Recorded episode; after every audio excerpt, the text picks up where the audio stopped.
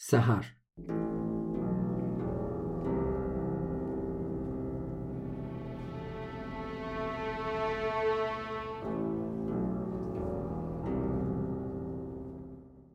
آیا من دارم تغییر می کنم؟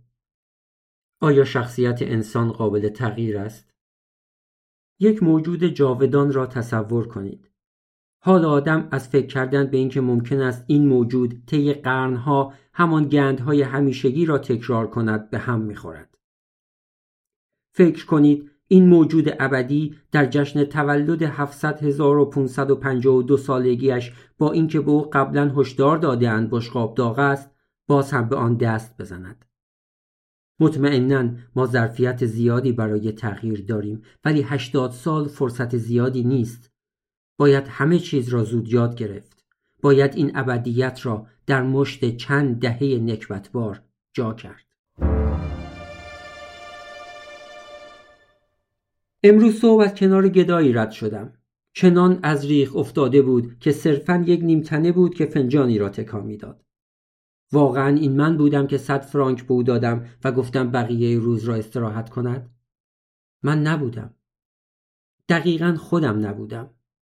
یکی از شخصیت‌های من بود، یکی از هزاران. بعضی هاشان به من می‌خندند، بعضی از شدت هیجان ناخن می‌جوند، بعضی حتی لایق تمسخرم هم نمی‌دانند. اینجوری هستند این هزاران. بعضی فرزند هستند و بعضی والد. برای همین است که هر مردی هم می‌تواند پدر و هم فرزند خودش باشد. در گذر سالها اگر به اندازه کافی آموزش ببینی، یاد می‌گیری چطور نفوس را مثل سلول‌های مرده از خودت بتکانی. بعضی وقتها از تو بیرون می‌آیند و برای خودشان راه می‌افتند. بله، من دارم تغییر می‌کنم. تغییر زمانی به وجود می‌آید که نفوس جدید به پیش زمینه می‌آیند و بقیه به مناظری فراموش شده عقب می‌نشینند. شاید تعریف کامل زندگی کردن وقتی باشد که تمام شهروندان تالار نفوس بتوانند تو را با خودشان همراه کنند. فرمانده، عاشق، ترسو، مردم گریز، جنگجو، کشیش، اخلاق مدار، اخلاق گریز، عاشق زندگی، متنفر از زندگی، احمق، قاضی، هیئت منصفه، جلاد، تا در لحظه مرگ همه راضی باشند. حتی اگر یکی از نفوس صرفاً ناظر یا توریست باشد، زندگی کامل نیست.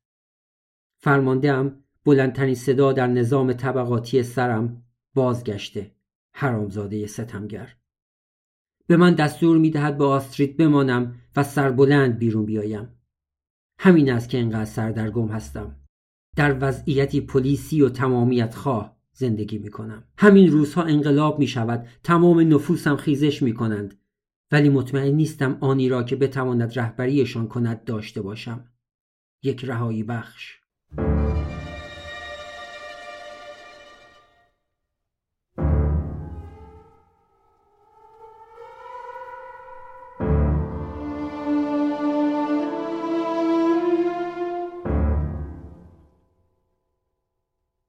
فرار.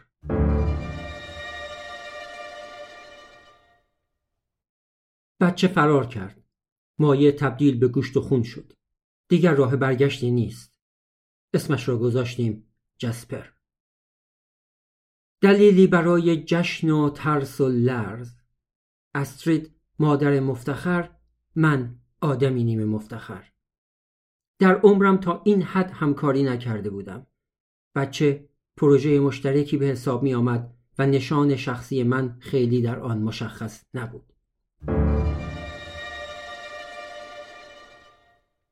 امروز بچه روی پتو پاهای چاقش را در هوا تکان میداد.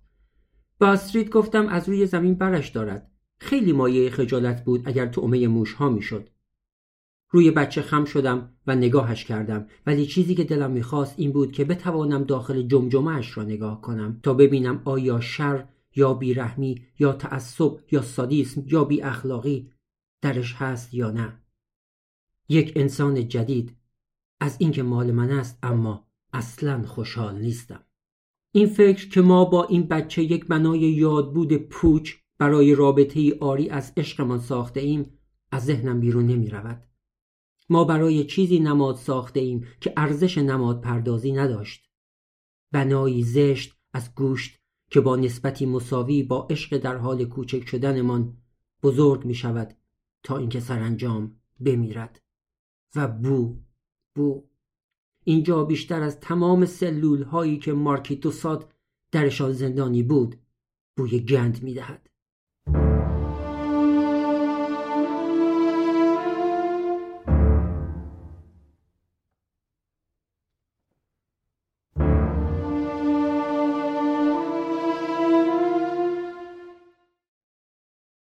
سکوت.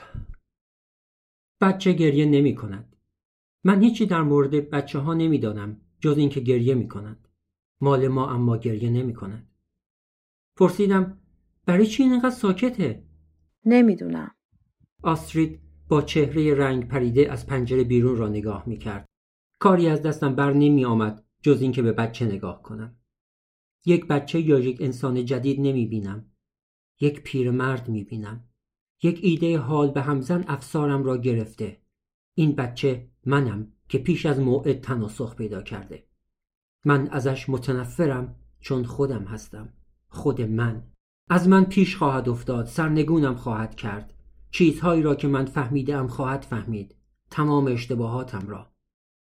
بقیه آدم‌ها بچه دارند. من نه.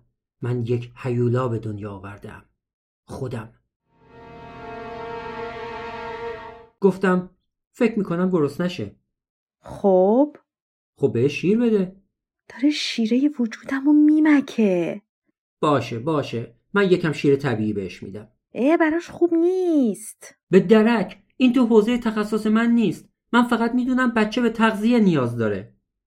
با خنده گفت چرا براش کتاب نمیخونی؟ شب قبل مچم رو موقع هایدگر خواندن برای بچه گرفته بود. جیغ زده بود این که نمیفهمه. در جوابش داد زده بودم منم نمیفهمم، هیچ کس نمیفهمه. موقعیت بدیست. کاملا واضح هست که بین ما سه نفر رفاه کدام یک باید به هر قیمتی تامین شود. این وسط کی از همه مهمتر است؟ معلوم است، خودم. امشب نزدیک بود بمیرم.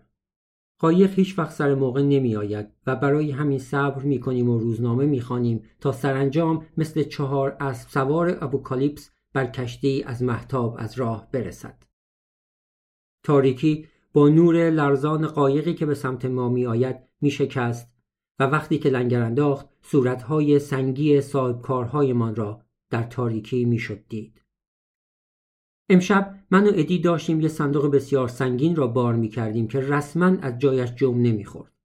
فقط چند میلیمتر از جا بلندش کرده بودم که با وحشت متوجه شدم زانوهایم را خم نکردم. از ترس آسیب دیدن ستون فقراتم صندوق را پایین آوردم و ازش فاصله گرفتم. هرچند خیلی دیر شده بود ولی زانوهایم را خم کردم. ادی پرسید چی کار می کنی؟ گفتم بیا یکم استراحت کنیم. و کتابی عجیب عقبم در آوردم و شروع کردم به خواندن. رمانی که از یکی از دکه‌های کنار رود سن خریده بودم. سفر به انتهای شب، نوشته لویی فردیناند سلین.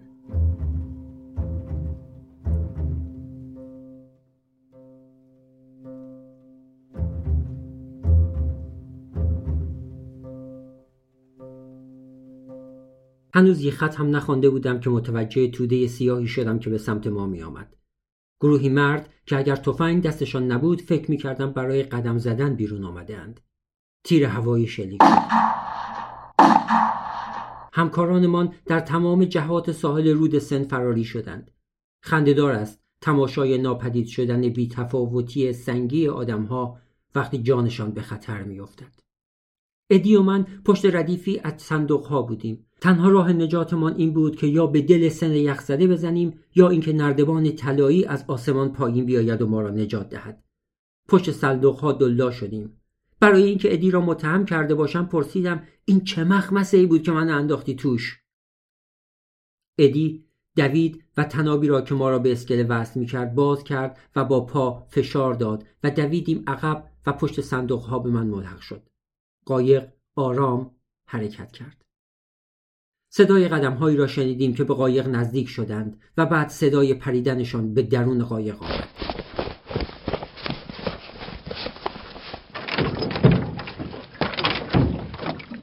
قایقی که حالا به آرامی روی سن روان بود. صدای خشنی گفت: بیاین بیرون. خوشبینانه با خودم فکر کردم شاید با ما نباشند و از اطاعت ناخودآگاه ادی ناراحت شدم. ایستاد و دستانش را بالا برد. فکر کنم قبلا هم با این موقعیت روبرو شده بود. صدا به یک نفر دیگر که امیدوار بودم خودم نباشد گفت: تو هم بیا بیرون، سایت رو دارم میبینم.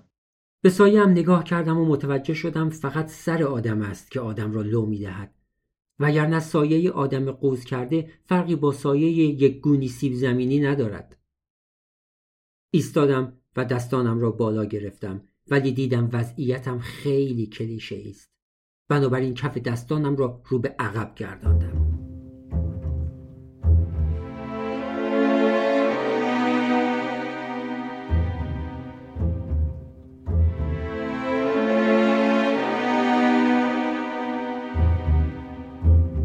قاتل بالقوه ما ریشی داشت که مرا یاد سگ هاکسی آلاسکایی میانداخت.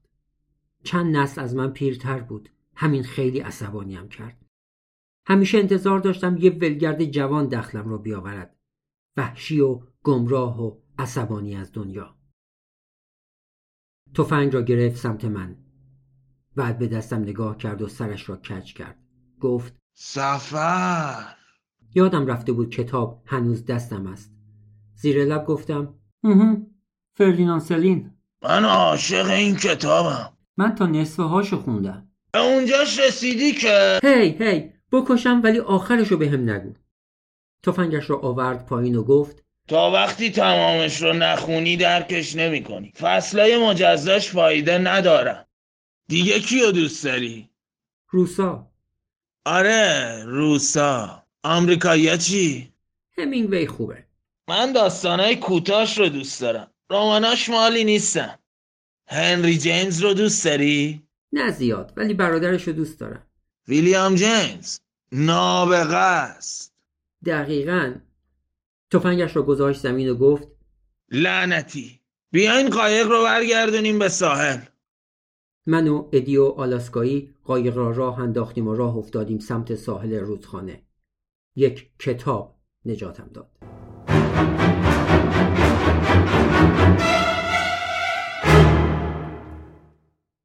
ازش پرسیدم ماجرا چیه؟ ما رقیبیم. رئیس من میخواد رئیس شما رو بزنه کنار. این حرفت یعنی مجبوری را بیفتی و آدم کشی را بندازی؟ دقیقاً. خودش است. بیشتر آدم ها طی چند دهه به آرامی به دست شغل هاشان به قتل میرسند. آن وقت من باید شغلی پیدا کنم که شاید یک هفته‌ای کارم را بسازد.